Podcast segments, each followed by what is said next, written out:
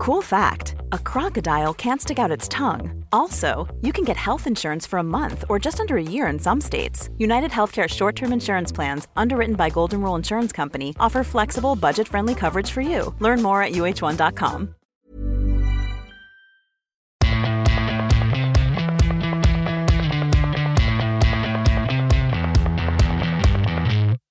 This is the Unplayable Podcast. Sam Ferris here, and joining us this week is an Unplayable Podcast favourite Australia, New South Wales, Melbourne Stars, and Royal Challengers Bangalore spinner Adam Zampa to chat IPL, Virat Kohli, and settle the Aussie Cricket Coffee Club debate once and for all. Welcome, Adam. Howdy doody. Did I miss any major teams in that intro, Adam? Um, Essex. I've played for Essex. Birmingham Phoenix in the 100 ball competition. There's a couple of major teams you missed, mate, but you can get them next time. Look forward to it. Uh, how have you been, Zamps, and what's it been like over there in Dubai for the IPL playing with RCB? It's been interesting, mate. Um, obviously, a little bit different to the past in terms of IPL experience, being in the in the bubble. Um, but it's been a really good one now that we're out of the RCB camp and we've just joined the new hotel. So basically, what happens now if you are eliminated from the IPL? Um, you know, we literally an hour after the last game, you say goodbyes, and then you get brought to a new hotel. So I've joined up with the rest of the Aussie players that have been knocked out of the IPL.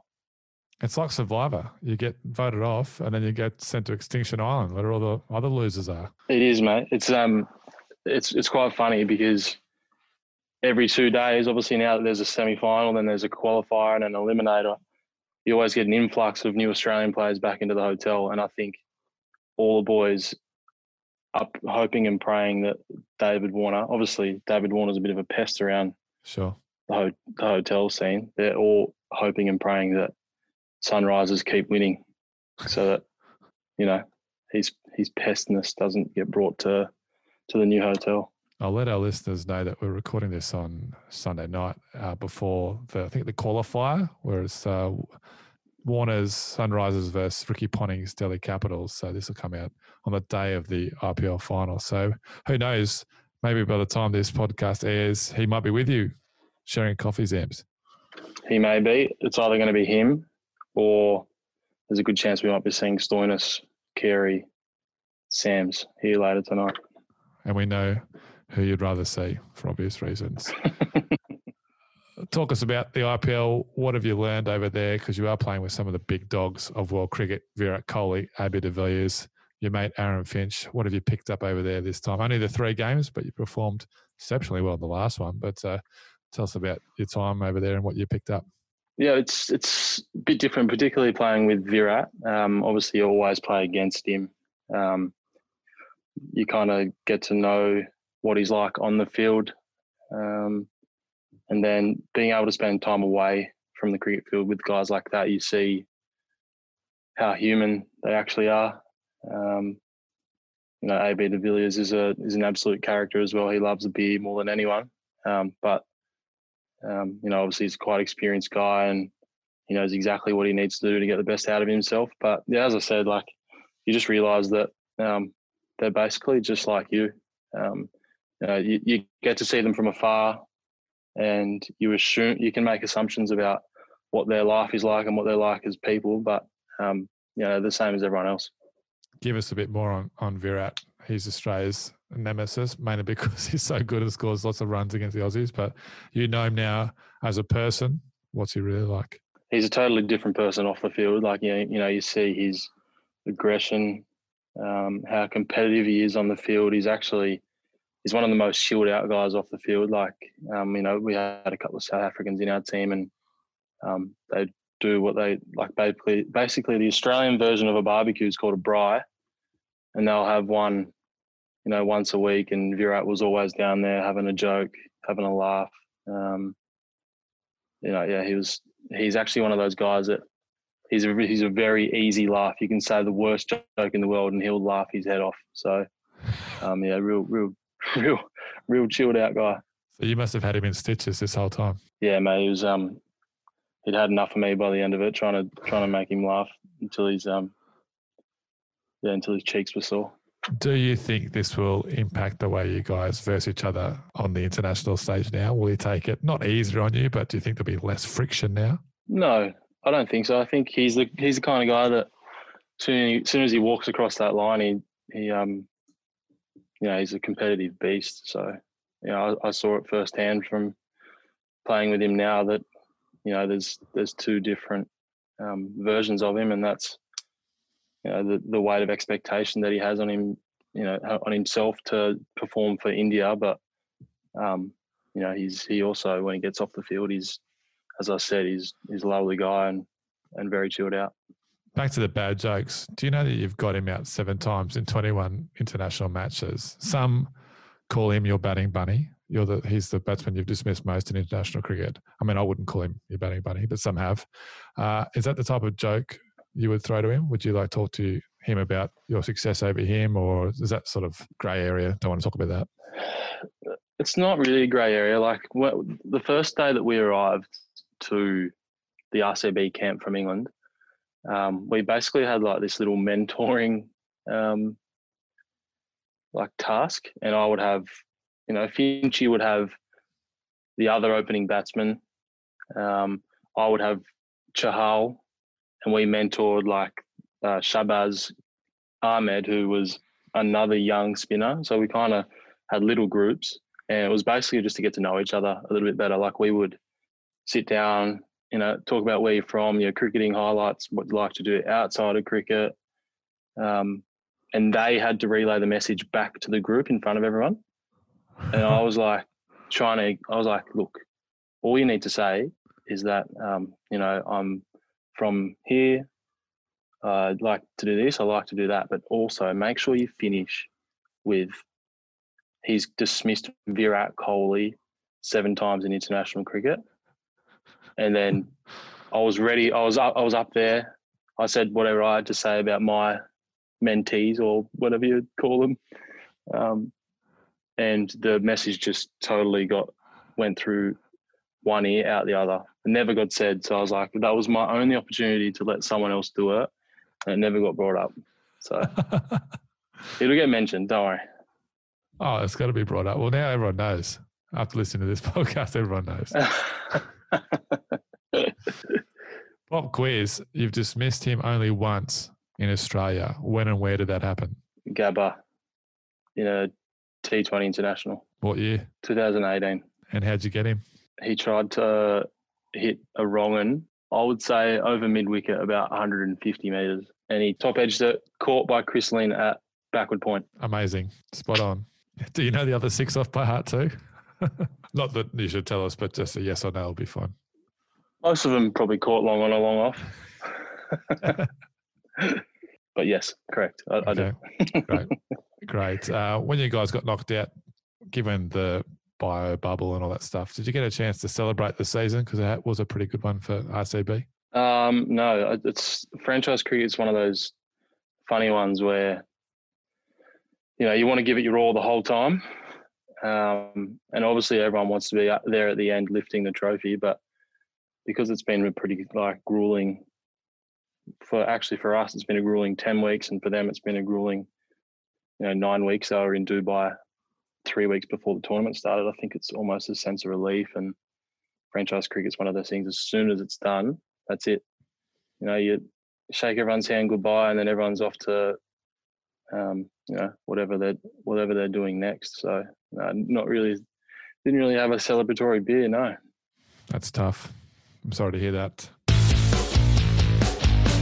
So you're there on Losers Island or in the hotel with all the other Aussies. what have you been doing? Have you guys been training together, getting ready for this one day series in Australia, which starts in well, end of this month? The quick bowlers have been able to get out and get their workloads done, but um, the rest of us are, I think, pretty keen to just put our feet up until we get to Sydney. We've got two weeks quarantine where I believe that we are able to get some training in. Um, so there's going to be plenty of opportunity to prepare for that. So if you're not training, what are you doing? Um, well, typical day here at the moment. So this is my second day on Losers Island. Yep. And typical day is little sleep in. Um, you know, we get a certain time each day to go to either the gym or the pool because they uh, the Indian team get to use it at different times. Then they sanitize it in between or whatever. Um, but yeah, a little bit gym, coffee, um, and then uh, I actually don't really know. The, staring at the wall, bit of Netflix. I've been watching. I think I've watched Seinfeld four times over in the last six weeks, plus Curb Your Enthusiasm as well. Um, plenty of that. Have you got a go to Seinfeld season? And if so, out of that, an episode? I don't really have a go to season. No, I think I always skip season one. Yeah. Season one was steady, but no, no particular episode. Like I, it's one of those shows where I can just have it on the background while I'm doing other stuff. But um, yeah, just easy to watch. And which Seinfeld character do you think most relates to you? I think Jerry, just because he's got that dry sense of humor. Definitely not Kramer. Definitely, yeah, maybe Lane. Yeah. I reckon, yeah, I'm Elaine. Maybe Elaine. Yeah, good shout. How are you feeling about your game at the international level at the moment? Because last time you played for Australia, you took 10 wickets in those three one days against England back in September, which feels like an ages ago.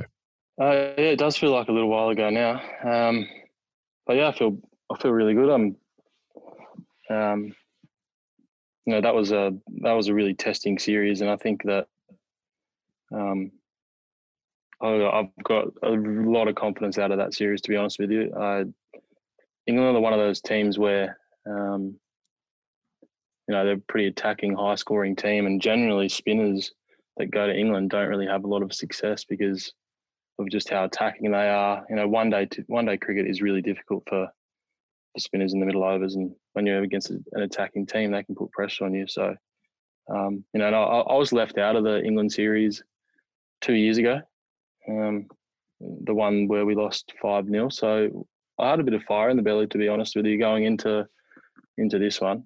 Um, but yeah, that was that was a great way to, and obviously to win the series as well was was amazing. See got guys that I'm really close with, like Maxi and Keza, do well. Um, was awesome, and yeah, it was a it was a really good feeling that series. When you say you had the fire in the belly, were there still nerves though playing in those games? Yeah, always. I um, you know, particularly after a long break as well. I think once you're into the international schedule and you're playing a lot of cricket and you go from one series to the other and you really get into the groove and the swing of things, I think you don't have as much nerves. But same, I, I think same for any cricketer. When you haven't played for so long, you, know, you get six months off. Um, yeah, there's a bit, there's a bit, there's definitely a few nerves there. Yeah, right. And, and what do you think you did well in that series to to reap the rewards to get those ten wickets and give Australia that two one win? Definitely, definitely mindset. Um, I think I'm feeling really backed at the moment, particularly by Finchy. Um, you know, I think the difference between now and a few years ago that when I, obviously I was a little bit younger and not as good a bowler as I feel like I am now. Um, you know, I'm I'm willing to definitely try a little bit more when I'm out there. I'm willing to um, put less pressure on myself about being attacking and trying to get wickets rather than containing and try and get basically trying to bowl okay enough to get to the next game. Now I feel like I'm backed enough to to push for wickets in the middle overs.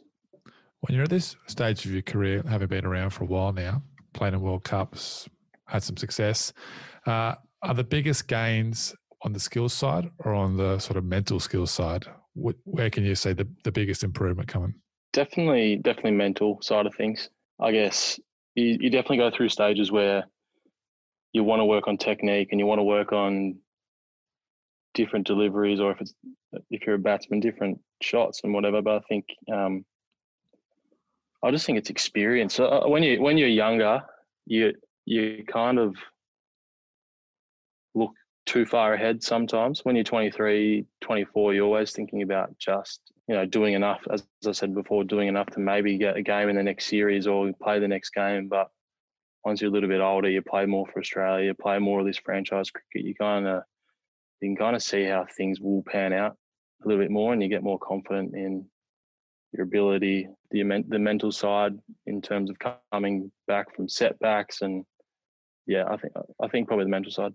Yeah, I reckon that's one area the fans probably don't give the players enough maybe leeway with, especially players coming into the into the team, young players who don't have that bank of experience to draw from. So when they're going out there, they're just playing it as they see it because they've got you know no database of previous matches to draw from. Because I'm sure you've you've encountered a lot of the same situations now. You can go, oh, I know what happened that time. This is what worked. This is what didn't work, and you can go on from there.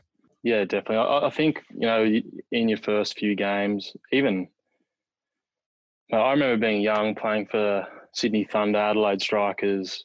Um, you always question what can happen in each game, almost. Um, you're definitely more nervous. You hear the crowd more. You feel the butterflies more.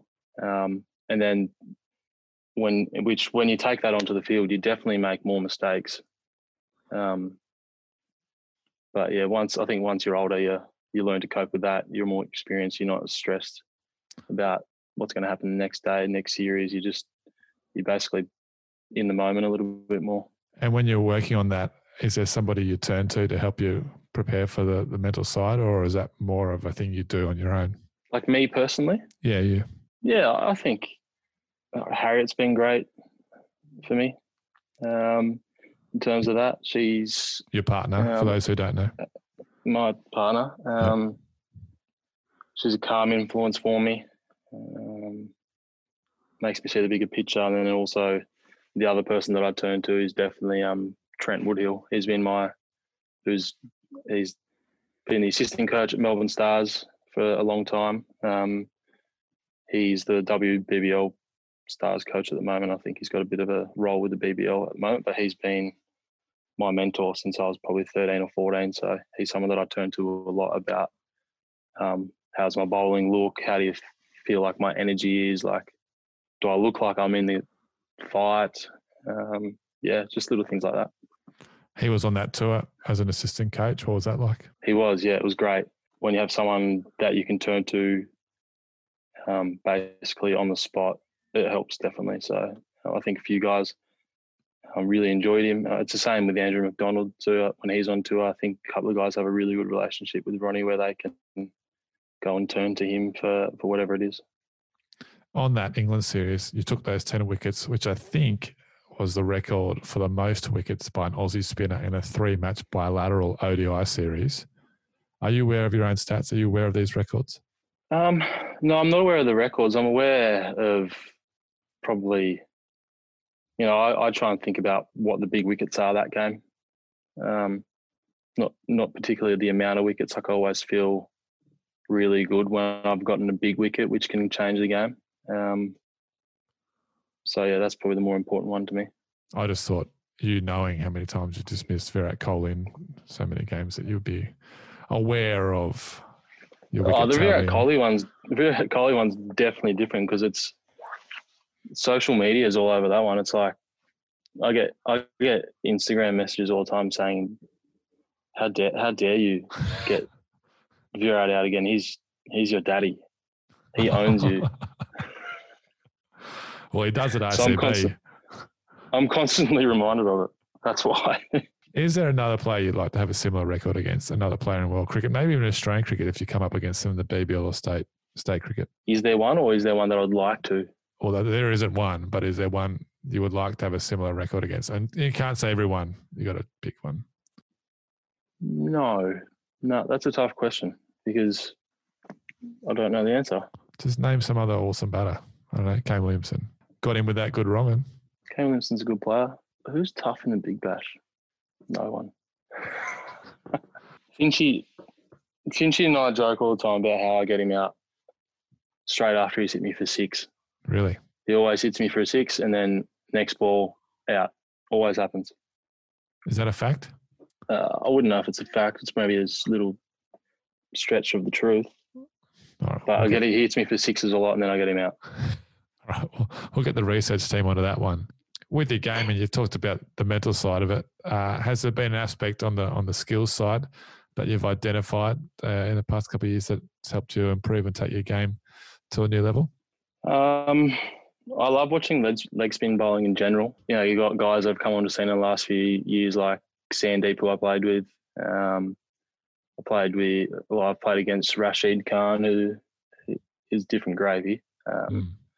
But I, yeah, when I got delisted off the contract list and then didn't get picked for the England tour two years ago, um, I was disappointed. So I, I, went away to Essex and played some T20 cricket there. Um, and I was actually there with Trent Woodhill for a little bit, um, and we worked on a run up speed. Um, I'm, I'm always trying to find things that I can do a little bit better, like a run up speed. I've, I've tried to copy that a little bit from guys like Sandeep and um, you know, Rashid Khan, and then like my length of my stride in terms of when I get to the crease. As a leg spinner, you don't want it to be too long. Um, so, you know, someone like Imran Tahir, who's got a really short stride, he's got really good control of his upper body. Where if you have a really long stride, um, the balance of your top half is it's almost like you're stretching um, towards your target rather than having really good control of of um, everything above, including your head and your wrist and makes it really hard to bowl variations. I imagine if you've got that long stance as well, it's harder to get over the top of that front foot, right? If you're tall, you're taller and you can really get over that and pivot on that front foot. Yeah, exactly. Basically, that's one of the most important things of bowling leg, leg spin bowling, and then, um, yeah, basically, yeah, it's it's like a seesaw. If your stride's long, it's not really like a seesaw actually. But yeah, if you stride, basically, if you if your stride's long. um, your top half has to do way too much work to, get the ball where it needs to go. For all those kids listening, don't think of seesaws when it comes to leg spin bowling. Just keep that stride length, that last stride, just a little bit shorter. Yeah. You're going to take on India in those three one days and three T20s. What's going to be the key to beating Virat Kohli's Indian side?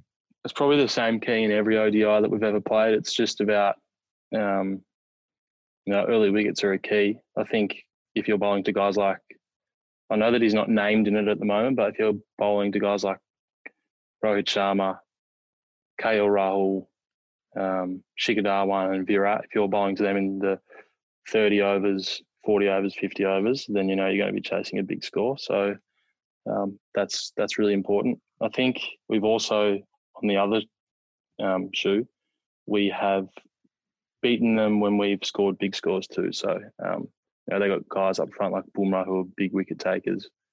If we can control that part of our game and and post big scores too, then um, that'll go a long way to beating them. So you've just put all the pressure on the quicks to get wickets up front. Yeah, quicks and then batsmen.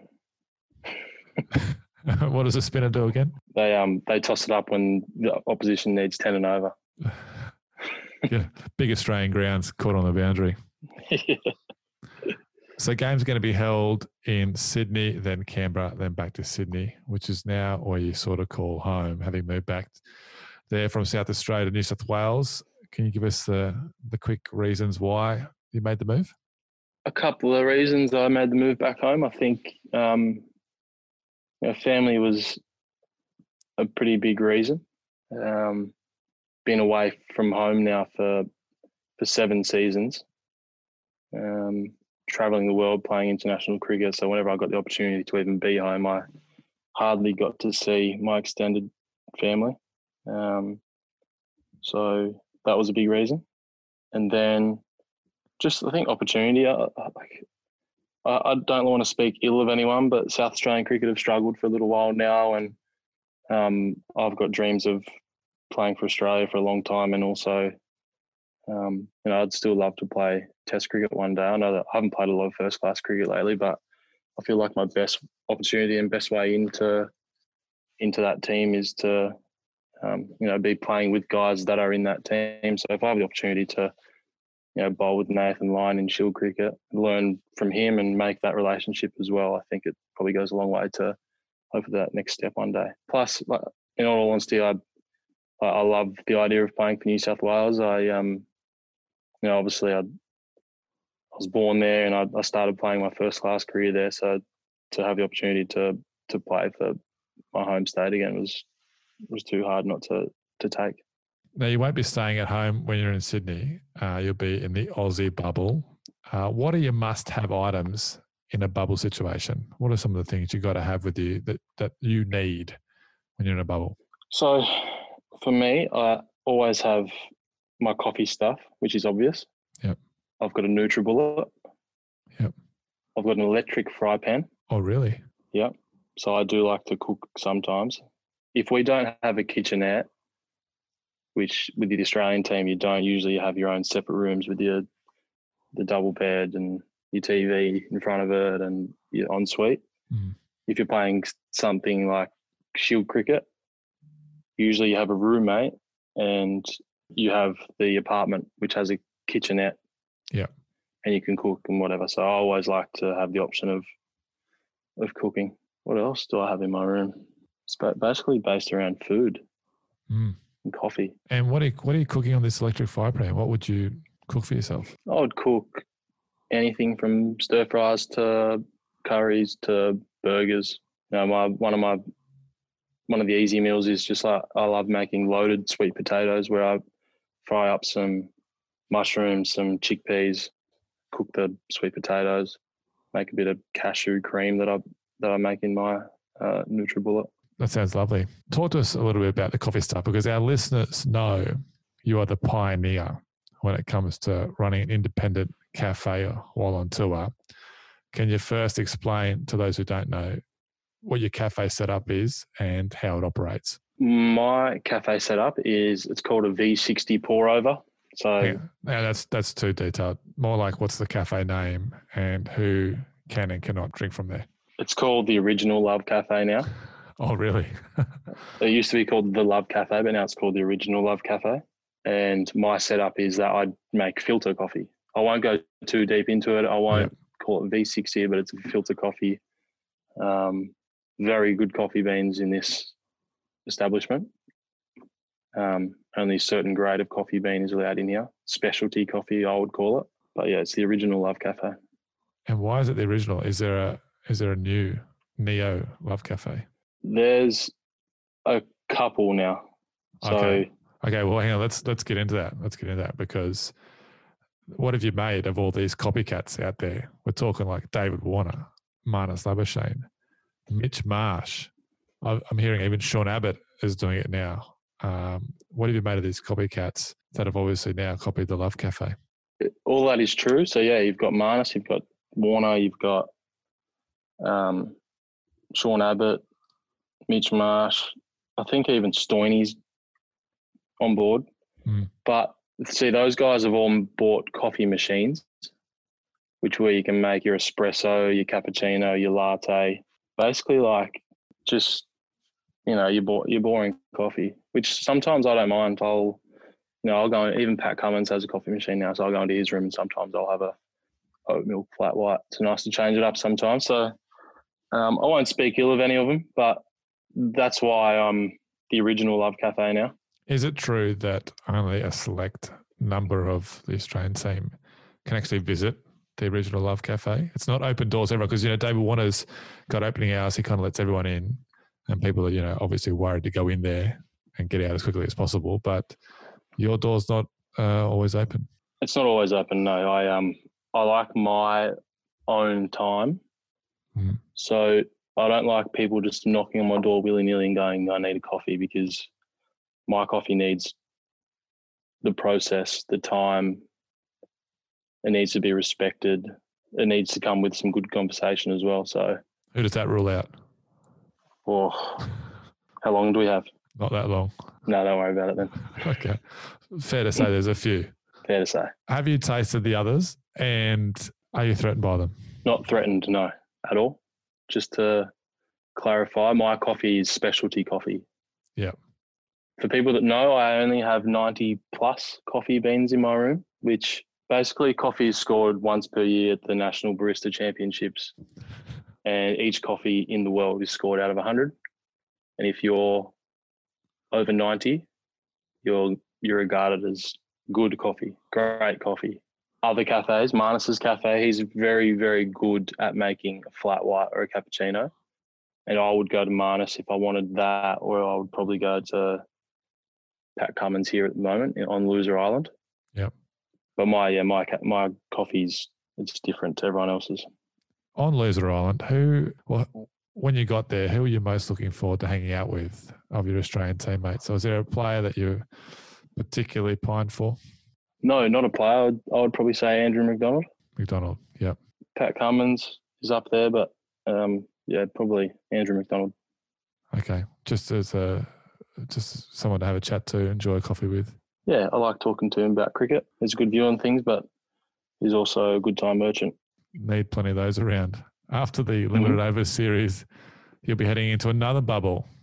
He'll be a bubble boy by the end of this summer. Zamps. A bubble boy? Another great Seinfeld episode.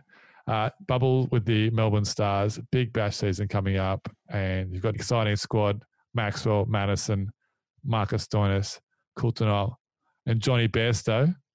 You pumped for BBL 10? Yes, I'm excited about Big Bash. It's hard to keep staying excited about being in the bubble, but I think it's the little wins that you get. Like even arriving to Loser Island a couple of nights ago, it was like, oh, cool, new room, beautiful.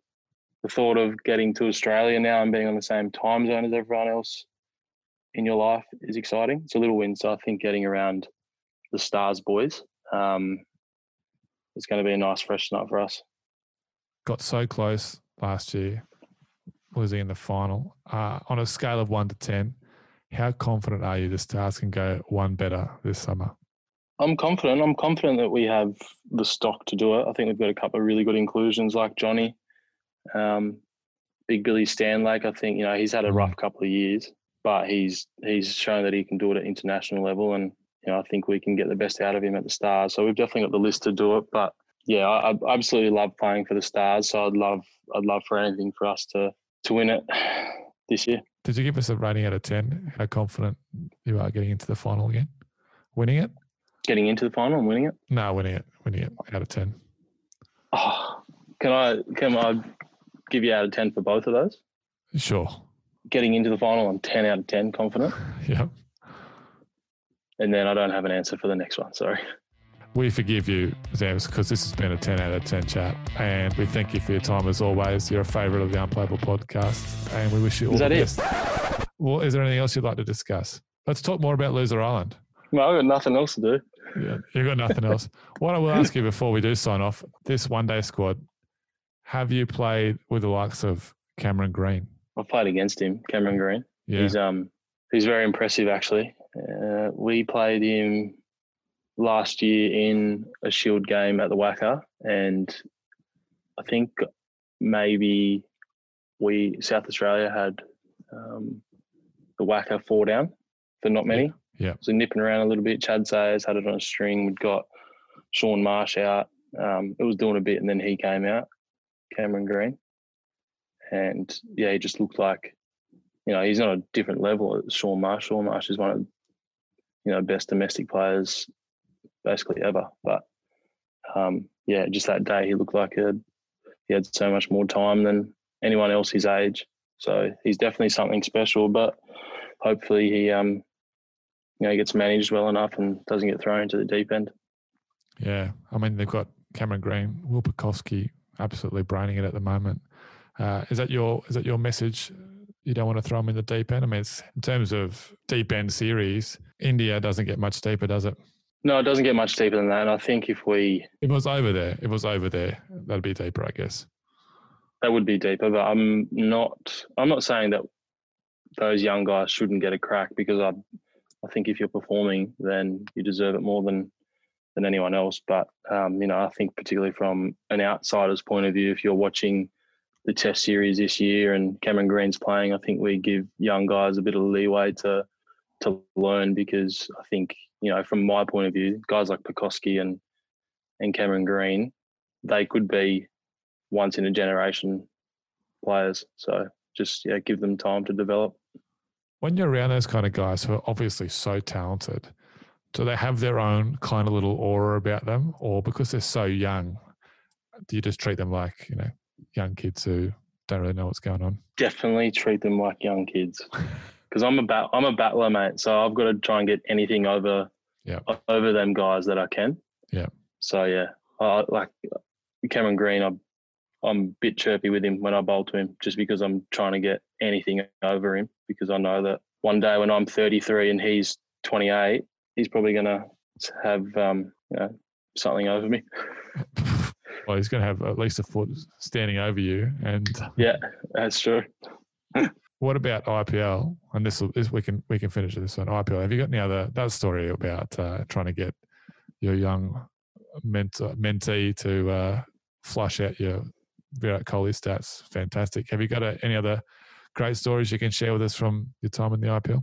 Oh, the only one I can think of is probably Josh. I, I like to call him Josh Philippe. Um, Flipper. Yeah. He was obviously in our squad as well, but now that we're on loser island, he's starting to have withdrawals from hanging around AB de Villiers. Mm, He was just all over him, mate. really? It's like a kid, in- kid in a candy shop. Just yeah, Didn't AB say that he saw a bit of himself in Philippe? yeah. The the baldness. That's that's what I took out of it anyway. I thought more about his gameplay, but if I mean you were there, so you'd you'd know. Well, in from my point of view, I think Josh Philippe Flipper likes to try and bat like Steve Smith Okay, more than he tries to bat like AB de Villiers. So fair enough. Big future for Flipper. very big, yeah, yeah. He's one of those guys too. I think that, yeah, he can be one of those once in a generation players. Can he make it as a gloveman? Haven't seen enough of it. Yeah. To answer your, to answer you honestly. Yeah. Well, Zamps, as I said earlier, this has been a 10 out of 10 chat. Thank you again for your time and the extended time, and all the best with the Original Love Cafe and on the cricket field this summer. Peace out from the original Love Cafe. That's it for this week's episode of the Unplayable Podcast. Don't forget to subscribe to the show and The Scoop, which covers all things women's cricket, wherever you get your podcasts. We're going to be back next week, but until then, for your live scores, breaking news, and video highlights, head to cricket.com.au and the CA Live app.